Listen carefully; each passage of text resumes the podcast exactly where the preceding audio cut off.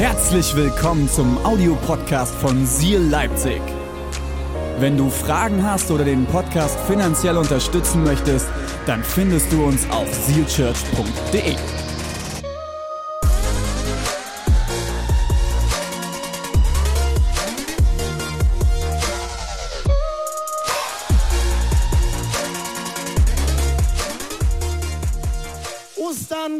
2022. Es ist eine der Predigten, wie jedes Jahr an Ostern und an Weihnachten, wo man sich wieder als Pastor neu überlegen muss, was sage ich denn jetzt noch dazu? Wir haben neue Leute dabei, die vielleicht mich das erste Mal an Ostern predigen hören. Wir haben alte Hasen dabei, die mich schon zum siebten Mal hören zu Ostern. Was soll ich denen noch sagen? Es ist jedes Jahr wieder eine Challenge. Aber ich habe wieder was Neues mit dabei. Seid ihr ready? Dann los geht's. Ich habe die Predigt heute überschrieben. Wir befinden uns, beziehungsweise schließen heute mit Ostern unsere Predigtserie Jesus ist so viel mehr ab. Okay? Jesus ist so viel mehr und ich habe die Predigt überschrieben mit Jesus ist so viel mehr Hoffnung. Jesus ist so viel mehr Hoffnung. So viel mehr Hoffnung. Wenn du dir vorstellst, du warst einer der Jünger, die mit Jesus unterwegs waren.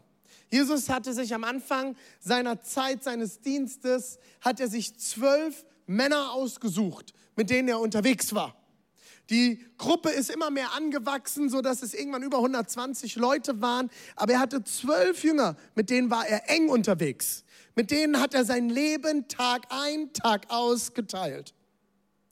Die haben zusammen gegessen, die haben zusammen Zähne geputzt, die haben zusammen irgendwo irgendwie miteinander geschlafen und rumgelegen, weil die waren ja die ganze Zeit auch unterwegs. Die hatten kein festes Haus, wo sie immer waren, die waren unterwegs. Jesus war als Wanderprediger unterwegs. Und zwölf Jungs waren immer mit ihm unterwegs. Ich weiß nicht, wie es dir gehen würde, wenn du, zwölf, äh, wenn du drei Jahre lang mit den zwölf gleichen Menschen immer unterwegs wärst. Also wir waren jetzt wieder mal in den USA auf einem Trip. Steve und ich haben zwölf Tage miteinander verbracht. Ich glaube, es gab einige Momente, wo Steve mich am liebsten aus dem Auto geworfen hätte. auf einem anderen Trip hat er mich mal aus dem Auto ausgesperrt. Wenn man zwölf Tage eng miteinander unterwegs ist, dann kann man sich auch mal auf die Nerven gehen, oder? Und alle verheiratet und sagen Halleluja. wir haben die letzten drei Jahre gelernt, in, in Lockdowns miteinander auszukommen. Ich bin ganz ehrlich, im ersten Lockdown habe ich auch mal ein paar Nächte woanders übernachtet. Es war sehr wichtig für unsere Ehe. Äh, nicht, dass ihr euch Sorgen macht, unsere Ehe ist gut. Aber wir sind sehr freiheitsliebende Menschen, meine Frau und ich. Und wenn wir wirklich Tag, Tag und Nacht immer miteinander im selben Raum sind, das tut uns nicht gut. Wir brauchen beide immer mal Freiheit. Das ist ganz wichtig für unsere Ehe. Kann ich ganz, ganz vielen Leuten nur empfehlen. Man kann auch mal was alleine machen. Man kann auch mal was mit Freunden machen, auch wenn man in einer Beziehung ist oder verheiratet. Das heißt nicht, dass man sich nicht mehr mag. Ne? Es gibt auch eine Story, ähm, da haben wir vor ein paar Wochen haben wir drüber gehört, wo Jesus mit so einer Frau am Brunnen sich unterhält. Und ich finde es total interessant. Die Stelle beschreibt, dass die Jünger gehen einkaufen und besorgen Essen und Trinken. Und er schickt alle zwölf. Wie viel Essen und Trinken mussten die kaufen? Ich glaube, der wollte einfach mal kurz seine Ruhe haben. Ich glaube, Jesus hat einfach mal kurz Abstand gebraucht. Und wir finden immer wieder Geschichten, wo Jesus sich alleine zum Beten zurückzieht. Jetzt stell dir vor, du bist einer dieser Jünger. Du bist mit diesem Jesus unterwegs. Auf deinen Palästina-Rennsandalen machst du dich durch Israel auf den Weg. Und es kommt dieser Tag, Karfreitag. Hieß damals noch nicht Karfreitag, nur so als Info. Am Passafest. Die Stadt Jerusalem quillt über vom Menschen. Und du bist mit diesem Wanderprediger unterwegs. Du hast Zeichen und Wunder gesehen. Du hast gesehen, wie Leute, die blind waren, sehen können. Du hast mitbekommen, wie Taube wieder hören konnten. Er hat irgendwelche Geister ausgegeben. Du hast die abgefahrensten Dinge mit dem Mann erlebt. Und du bist zu 100% davon überzeugt, weil du drei Jahre alles mitbekommen hast, dieser Mann ist Gottes Sohn. Und dann kommt der Tag, wo dein eigenes Volk ihn ans Kreuz nageln lässt. Sie lassen ihn ans Kreuz nageln und bitte entschuldigt diesen Ausdruck, aber es verdeutlicht die Wahrheit um die Kreuzigung.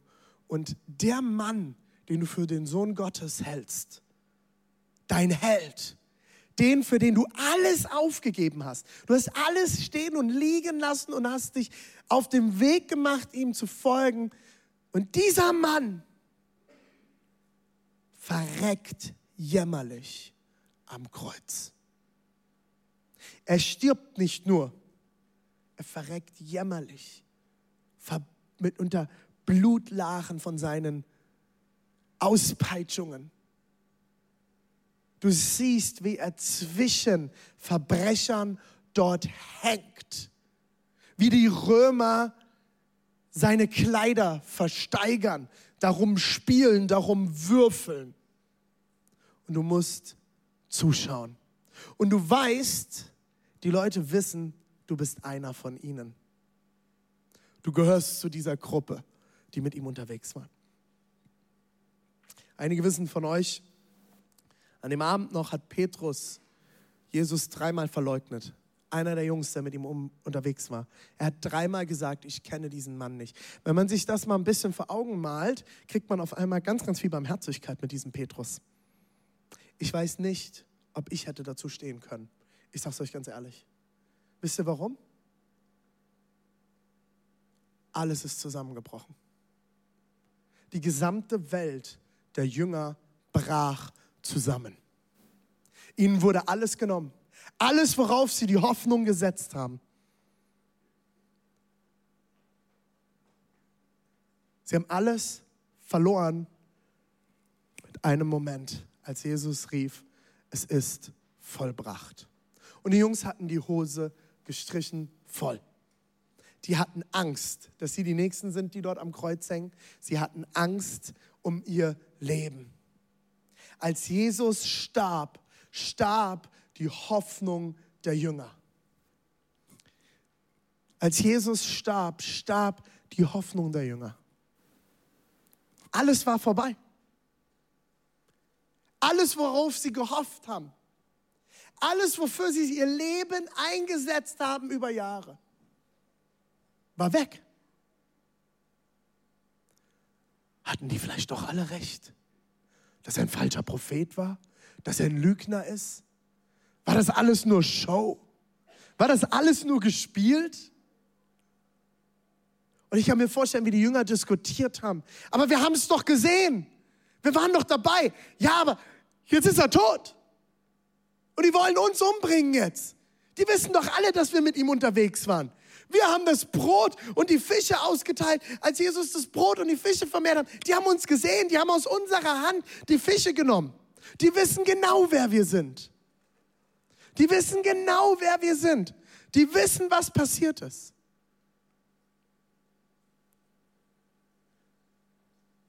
Vielleicht gibt es Momente in deinem Leben, wo du scheinbar alles verloren hast. Vielleicht hast du Hoffnung verloren in deinem Leben. Vielleicht hast du Geld verzockt und alles ist zusammengebrochen. Vielleicht hast du in den letzten Monaten deine Firma verloren, deinen Job verloren. Vielleicht hast du einen geliebten Menschen verloren in deinem Leben. Vielleicht habt ihr in einer sehr frühen Schwangerschaftswoche oder auch in einer späten ein Baby verloren. Wir haben zwischen unserem zweiten und unserem dritten Kind zwei Kinder verloren. Bora war zweimal dazwischen schwanger, sie hat es schon in einer Predigt geteilt. Wir hatten zwei Fehlgeburten. Das sind Momente, wo man Hoffnung verliert. Vielleicht hattest du einen großen Traum und dir wurde der Traum geraubt. Vielleicht bist du aber heute hier oder schaust zu und du hast dich gerade so zur Osterpredigt noch aufgemacht, zum Ostergottesdienst. Du hast in den letzten Jahren, in den letzten Wochen, in den letzten Tagen vielleicht, du hast deinen Glauben verloren. Dann bist du wie einer der Jünger. Die Jünger hatten ihren Glauben verloren. Als Jesus starb, gab es keine Christen mehr, denn es gab keinen Christus mehr. Christus war gegangen. Die Hoffnung war zu Ende. Der Traum war geplatzt. Und alle sind im Erdboden verschwunden und waren weg. Da war eine traurige Mutter, Maria, die ihren geliebten Sohn am Kreuz starben sah. Da waren einige galiläischen Fischer, weil das waren die Jünger eigentlich, die dachten, sie hätten drei Jahre ihres Lebens verschwendet. Sie holten Jesus vom Kreuz runter und legten ihn ins Grab von Josef von Arimatheas Familie. Und alle gingen traurig und sehr wahrscheinlich ziemlich enttäuscht nach Hause. Das war's. Hier könnte die Geschichte enden, oder? Hiermit könnte alles vorbei sein. Wir haben letzten Sonntag am Palmsonntag darüber gesprochen. An einem Sonntag zieht Jesus nach Jerusalem ein. Und sie rufen ihm zu, der König der Juden. Und am nächsten Sonntag, am nächsten ähm, Freitag, zum nächsten Schabbat, nageln sie ihn ans Kreuz mit der Inschrift drüber, der König der Juden. Das war's. Das Interessante ist, wenn die Geschichte hier enden würde, würden wir heute, glaube ich, nicht hier sitzen. Wenn die Geschichte hier vorbei wäre, mit Karfreitag alles geendet hätte, wären wir nicht hier. Die weltweite Kirche hat sich um 1000 nach Christus genau darüber zerfetzt. Was ist das Zentrum des christlichen Glaubens? Der Tod Christi oder die Auferstehung? Und danach hat sich die Kirche gespalten in orthodoxe und katholische Kirche. Die orthodoxe Kirche hat sich entschieden, die Auferstehung ist das Zentrum. Deswegen werdet ihr, egal in welche orthodoxe Kirche ihr kommt, griechisch, ägyptisch, ähm, russisch, egal wo ihr hinkommt, in den orthodoxen Kirchen werdet ihr immer Bilder vom auferstandenen Christus finden.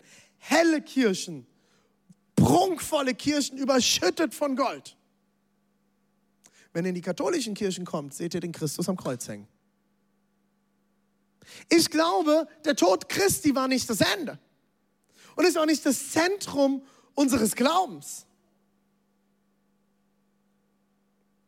Aber stell dir vor, es wäre hier geendet. Niemand wollte mehr den Traum von Jesus leben, noch die Bewegung, die begonnen hatte, fortführen. Niemand wollte mehr den Traum von Jesus leben. Die Bewegung, die begonnen hatte, wollte niemand mehr fortführen. Jesus scheint nicht der zu sein, der er sagte, dass er ist. Das ist genau das, was die Jünger dort erlebt haben. Sie dachten, er wäre jemand, aber er scheint es nicht zu sein. Alle Hoffnung war verschwunden. Und dann kam der Sonntag, der alles änderte. Jesu toter Körper fing an zu atmen und er verließ das Grab. Er verließ das Grab. Wir feiern Ostern, das Event, das eine Bewegung startete. Wir feiern Ostern, ein riesiges Event, das eine Bewegung startete. Es gab keine Christen vor der Auferstehung.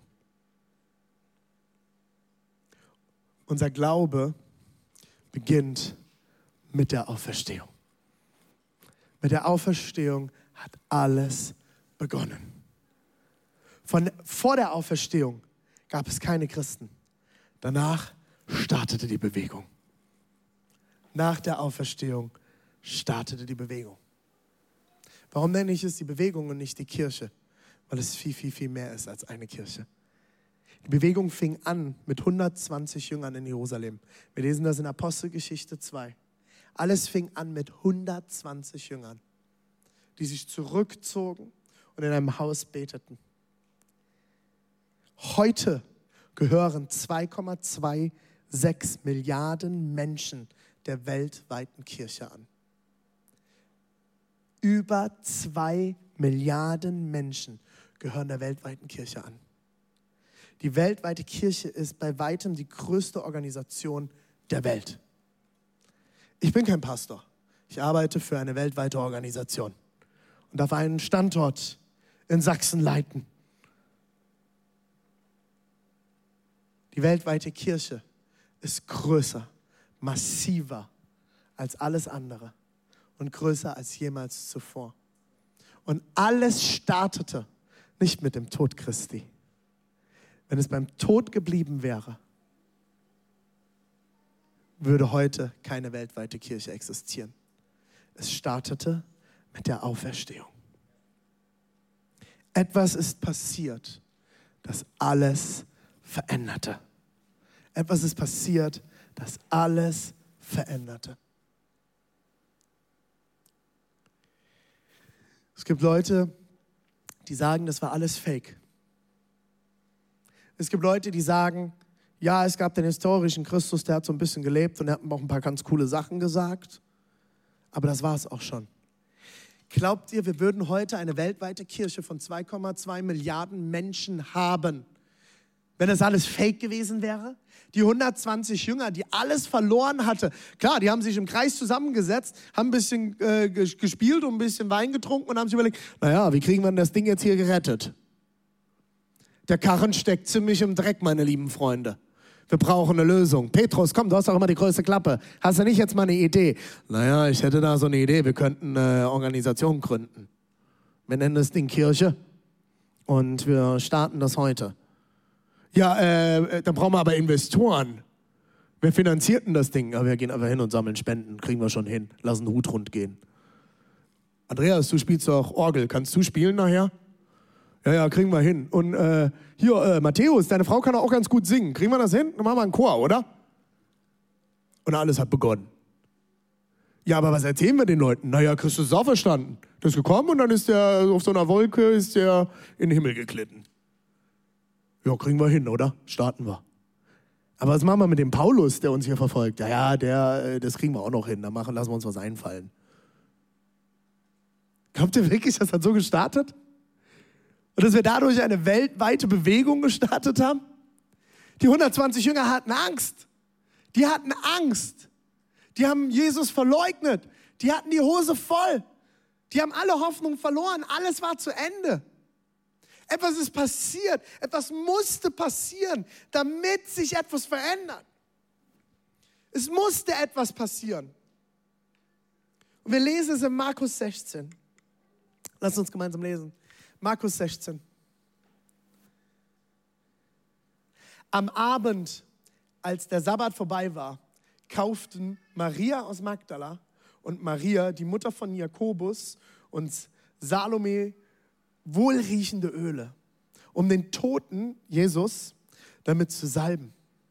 Ganz früh am Sonntagmorgen, als die Sonne gerade aufging, kamen sie zum Grab.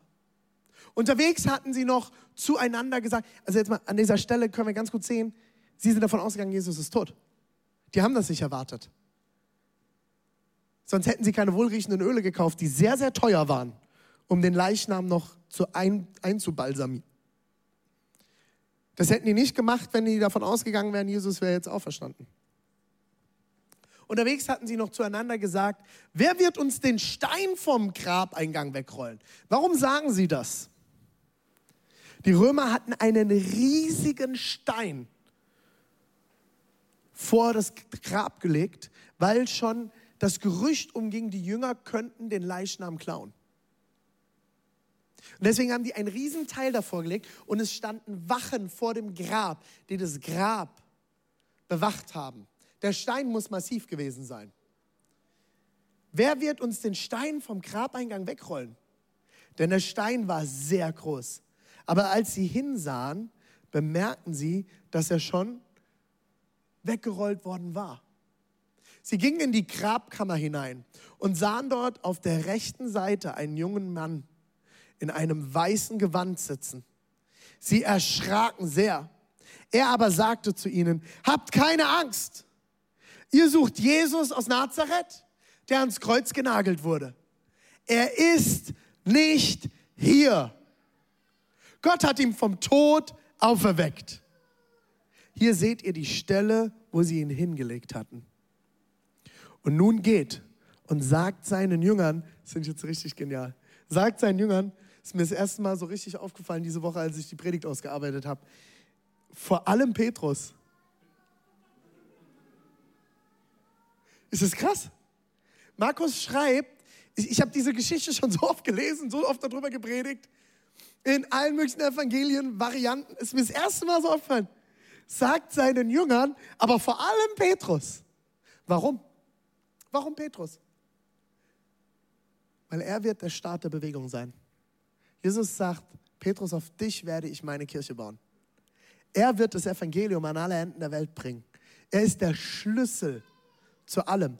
Und, und, und der Engel macht doch mal klar, Gott hat dem Engel gesagt, bitte sorgt dafür, dass Petrus auf jeden Fall davon erfährt. Alle Jünger sind wichtig, aber Petrus, der ist der Schlüssel zu allen, das ist der mit der größten Klappe, okay? Der muss das mitkriegen.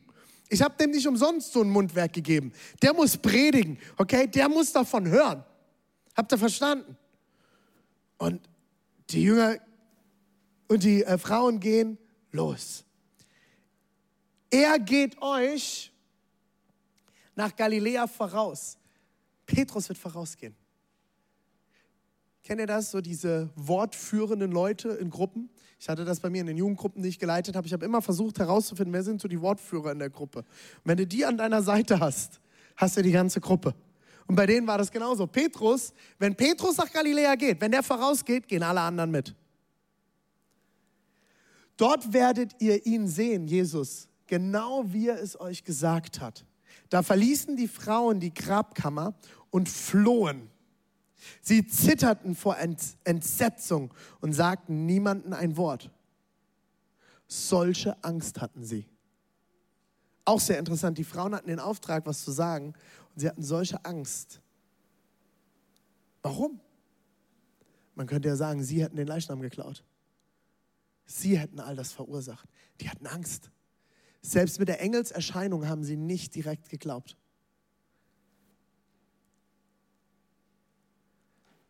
Sie hatten Angst. Das Interessante ist, Jesus ist, Gott ist trotzdem zum Ziel gekommen. Jesus hat sich trotzdem gezeigt. Ist den Jüngern begegnet in Galiläa. Dort, wo alles anfing. Dort fing alles an am See Genezareth in Galiläa, wo Jesus seine Jünger berief, sie aus den Booten holte und sagte, folgt mir nach. Treffen sie sich, grillen einen Fisch und frühstücken. Eine der intimsten Begegnungen, glaube ich, die die Jünger am Ende hatten. Jesus zeigte sich ihnen beim Essen. Ich garantiere dir, seit diesem Moment können dir Markus, Matthäus, Johannes, Lukas, Andreas, Petrus und wie sie alle heißen, eins sagen, deine Hoffnung ist nicht umsonst. Sie haben es persönlich erlebt. Sie haben es persönlich erlebt. Und vor allem Jakobus. Jakobus der Bruder von Jesus. Er hatte dieselbe Erkenntnis. Er schreibt sogar einen Brief, der am Ende im Neuen Testament landet. Was braucht es, um dich zu überzeugen, dass dein Bruder der Sohn Gottes ist? Mal drüber nachgedacht? Was braucht es, dass du glaubst, dass dein Bruder, wenn du einen Bruder hast oder eine Schwester, einer deiner Geschwister der Sohn Gottes ist? Also bei mir bräuchte das, glaube ich, einiges. Das bräuchte einiges. Der Bruder, mit dem du dich gezankt hast als Kind. Gut, Jesus war wahrscheinlich auch ein schwieriger Bruder, der hat immer beim Fußball gewonnen. Der hat immer gewonnen. War ja, war ja der Sohn Gottes, ne? war immer der Stärkste, immer der Schlauste. Aber das bringt ja auch Ärger auf als Geschwisterkind, oder? Mama, Jesus hat wieder, nein, hat er nicht. Aber er hat so angefangen, nein, hat er nicht. Was braucht es, um dich davon zu überzeugen, dass dein Bruder der Sohn Gottes ist?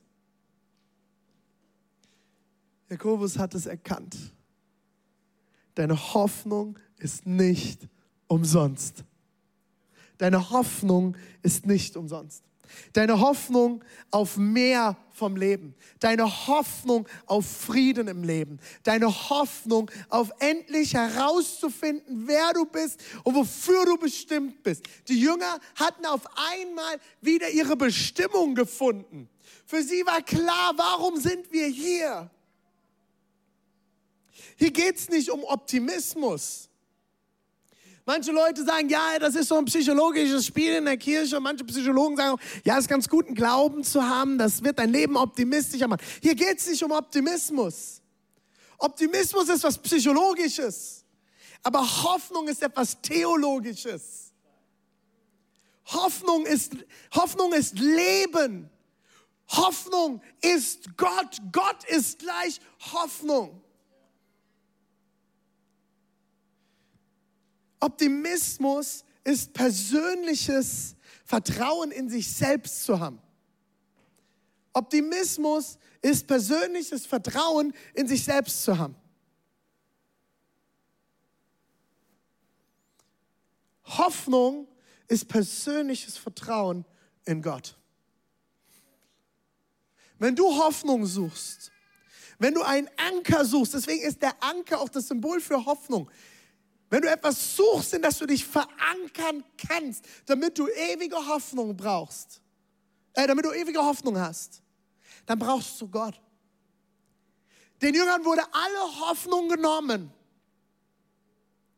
Und mit einem Ereignis wurde ihnen mehr Hoffnung gegeben als jemals zuvor. Und es startete die weltweite Bewegung der Christen.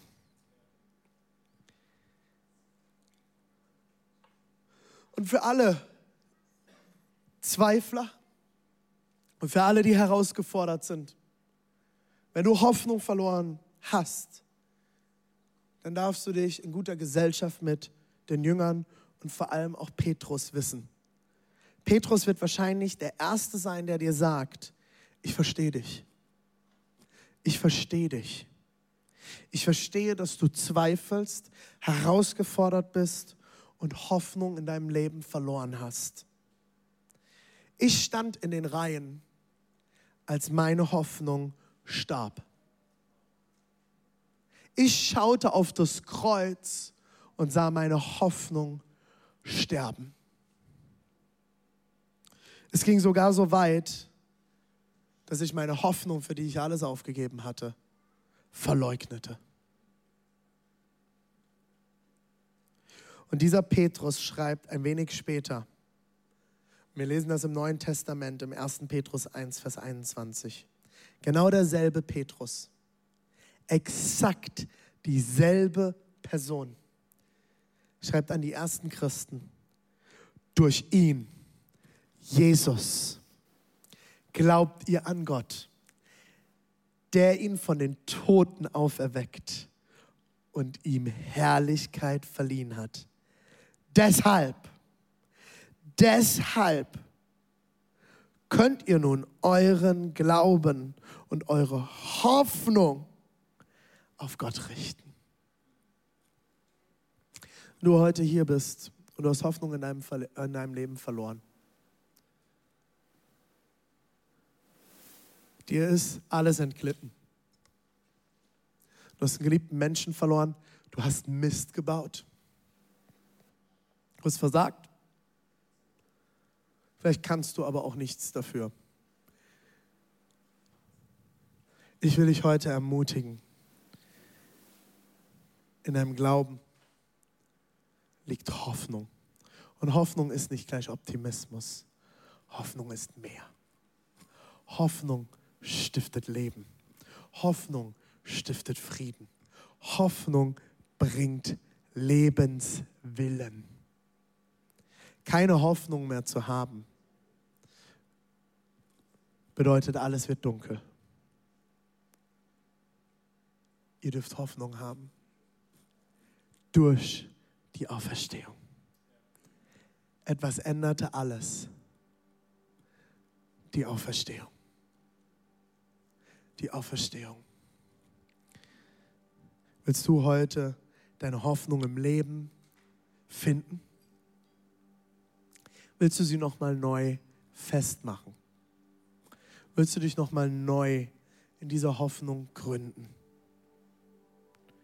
Ostern 2020, 2022. Der Tag, an dem deine Hoffnung noch mal festgemacht werden darf. Auferstehungssonntag gleich Hoffnungssonntag. Du bist geliebt, du bist angenommen, du bist imperfekt und doch perfekt geschaffen.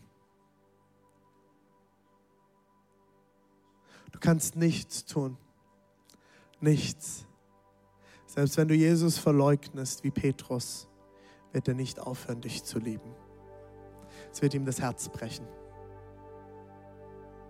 aber er wird nicht aufhören, dich zu lieben. Niemals. Niemals. Niemals. Das ist Auferstehungssonntag. Ein Gott zu wissen, der dich überrascht, der neuen Frieden bringt, der neue Hoffnung bringt der dich liebt.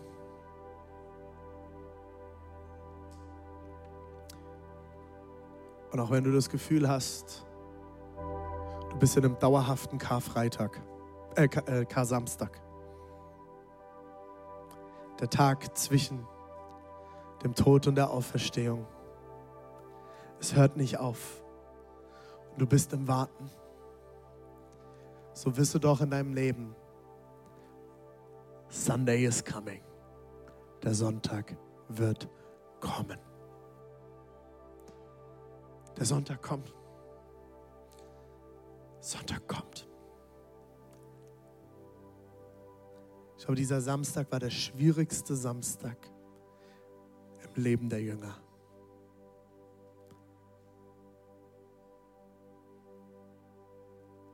Aber der Sonntag kam die Auferstehung kam. Ihre Hoffnung starb und ihre Hoffnung kam wieder. Ich will dich einladen an allen Standorten. Lass uns gemeinsam aufstehen.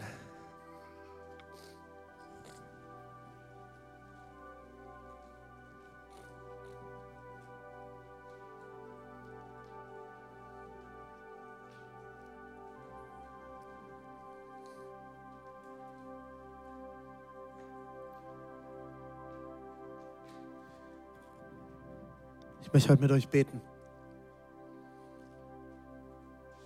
Ich möchte zwei Gebete sprechen.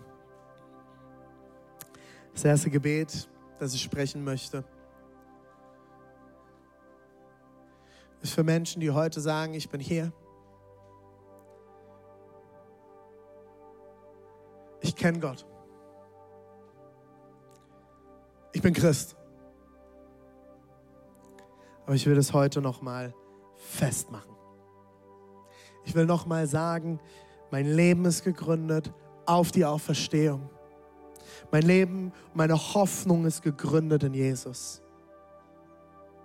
Und das zweite Gebet möchte ich sprechen mit Leuten, die heute hier sind, ob online oder live an einem der Standorte. Und du sagst, ich bin vor Jesus weggerannt. Ich habe ihm den Rücken gedreht. Aber ich will heute zurück zu meinem Vater. Oder du bist heute hier und sagst, ich habe Gott noch nie kennengelernt.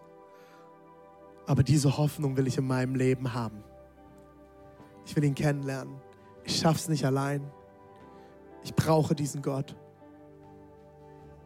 Dann ist es jetzt dein Moment. Schließ doch einfach mal deine Augen. Egal wo du bist. Schließ mal deine Augen.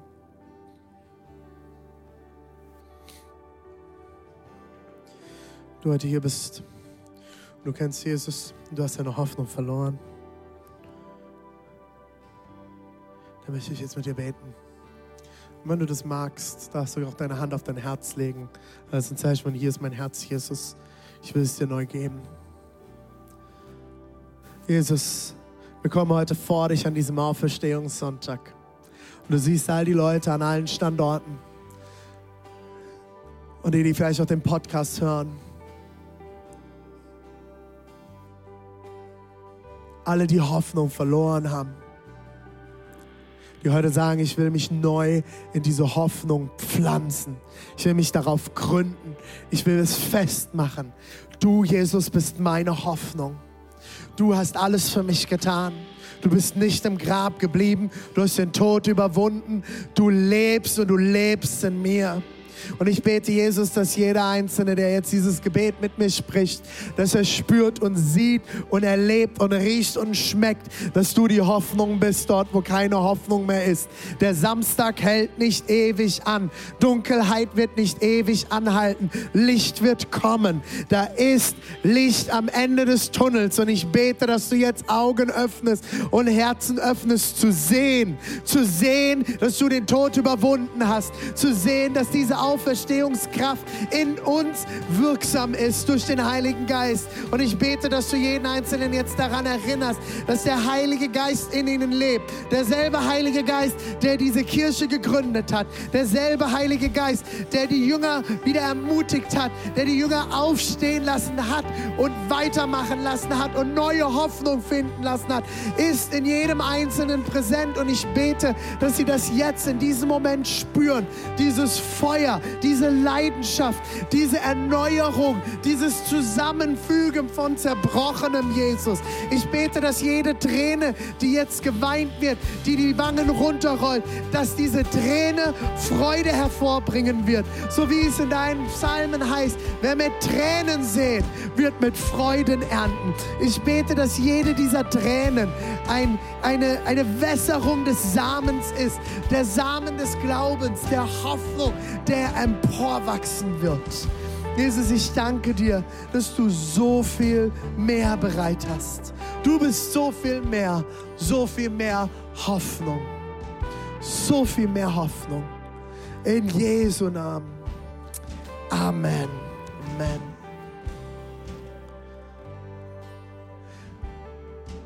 Lass gerne deine Augen geschlossen. Ich möchte mit den Leuten noch beten, die heute sagen, ich bin hier und ich bin vor Jesus weggerannt oder du hast Gott noch nie in deinem Leben kennengelernt. Ich will dir heute noch mal zusprechen, Gott ist Liebe und er hat dich geschaffen zu lieben.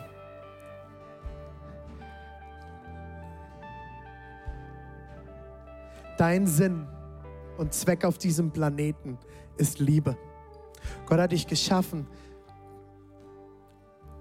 ihn, dich selbst und andere zu lieben. Aber wir schaffen das niemals komplett. Keiner von uns kann behaupten, dass er es immer schafft zu lieben. Und jedes Mal, wenn du und ich nicht lieben, kommt Tod, kommt Schmerz, kommt Krankheit, kommt Hoffnungslosigkeit in diese Welt. Deshalb hat Gott seinen Sohn gesandt.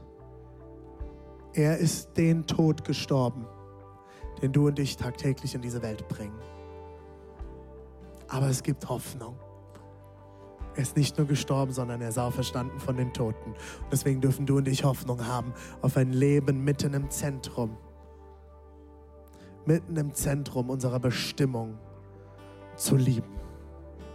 Wenn du diesen Gott heute kennenlernen willst, während alle Augen geschlossen sind an allen Standorten, im Erzgebirge, Halle, Leipzig hier und auch online, schließ deine Augen. Moment der Privatsphäre in diesem öffentlichen Raum. Und du heute sagst, Ostern 2022 ist mein Hoffnungstag. Und ich will Gott heute kennenlernen. Ich schaff's nicht allein. Ich will zurück zu meinem Gott.